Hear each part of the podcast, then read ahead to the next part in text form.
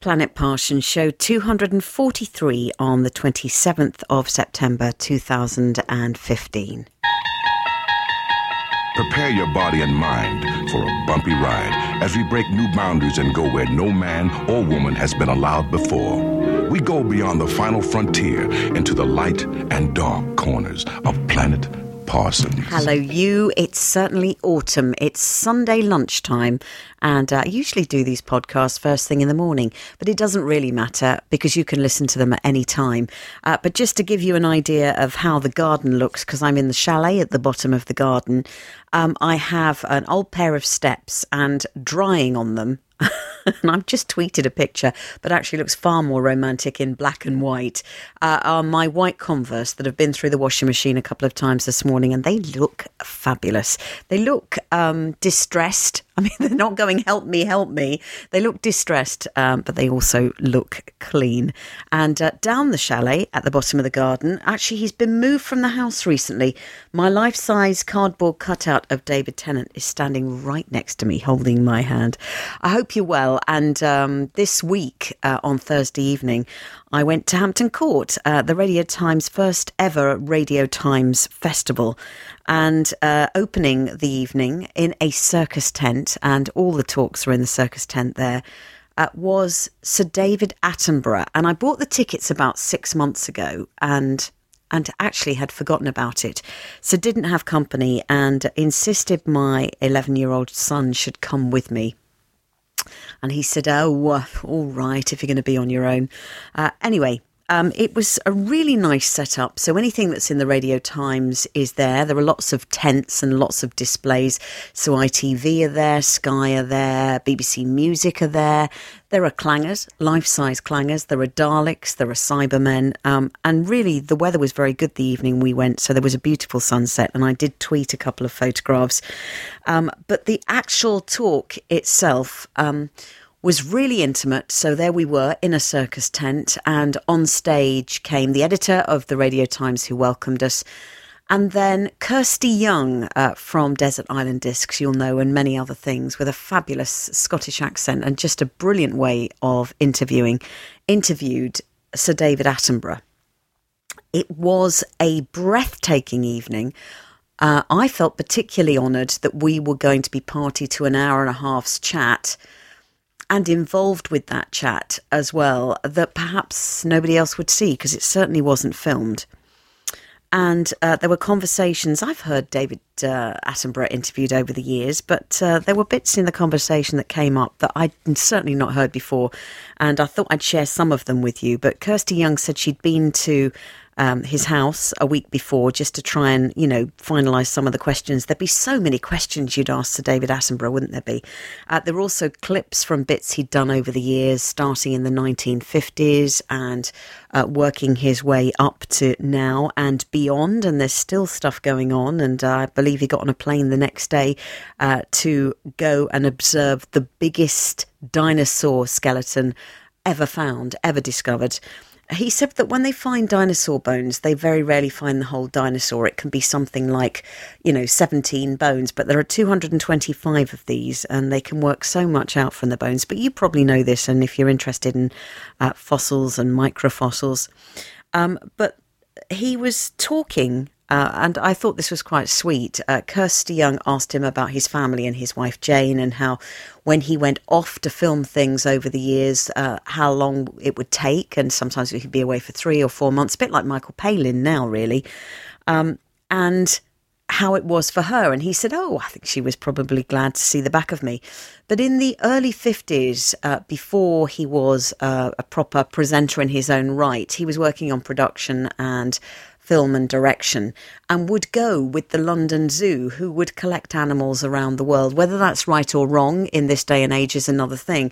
But he would go and he would film it. And they would film the, for example, a boa constrictor being um, caught and uh, then they would film it back in the studio in London and then back in the zoo. So you would see um, how it had progressed and how it was um, happy. Question mark. Uh, but it was a very different way of doing things. And he said on one of those early trips, that what had happened was he came back. Jane had met him at the airport and he'd been traveling for four or five days without any sleep. So he got home and obviously she'd had all that time to get on with her own life and couldn't fill him in on everything in the car journey.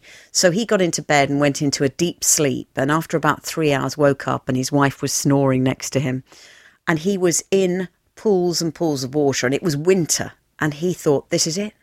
I've got malaria this this must be malaria. And he thought, shall I wake Jane up? What shall I do? Will we call a doctor? And then he put his hands on top of the covers that were on top of him, and it was very, very hot. And he discovered that whilst he was away, Jane had bought an electric blanket. So a happy ending to that one. Uh, when he was going uh, in the early 50s away with the London Zoo, he mentioned that the person that was going with them, so uh, not a zookeeper, higher up than that, someone from um, the Society for Animals, um, became ill. So he then had to present. So he stood in a couple of times. And apparently, a memo went round the BBC saying, Don't let this chap present again. His teeth are too big. Little did they know. Uh, he then went on and worked within the BBC. He set up Radio 2, uh, not Radio 2, but BBC 2, and maybe you know that. Um, and uh, he uh, played a big part in television controller of BBC Two, and also um, was at some point because he was so well liked, uh, was offered the director general, the top job at the BBC. And when Kirsty Young said to him, "You were." Described by many as the best director general that the BBC never had. He said, Oh, no, I don't think so. And she said, Why did you not take that job? And he said, because I've always wanted to fill my life with adventures and not memos and emails, which uh, actually just you know touched my heart. Maybe a lot of us feel like that actually. Um, and I've got a little list here of things that they talked about he was also responsible for several of the Queen's speeches. And if you're listening uh, and you're not in the UK, the Queen will do her speech at about three o'clock on Christmas Day. I mean, obviously not live, it's pre recorded.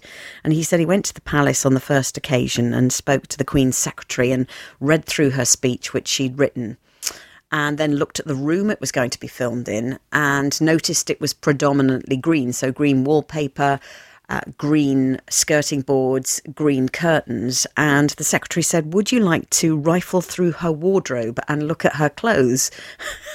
David Attenborough said, Well, I'm not sure that's right. But they did anyway.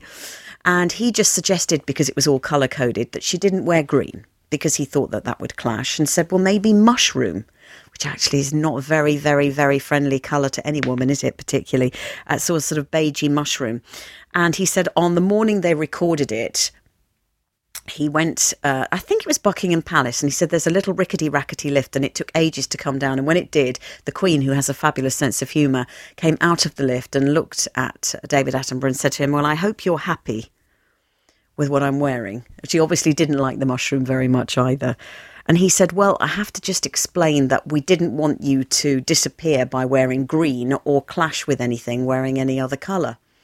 And the secretary said, But, Mom, you know, we really could have, if you were unhappy about this, I've had the room redecorated. And apparently she looked at the secretary and looked at David Attenborough and winked and said, now, that would have been a huge expense, wouldn't it?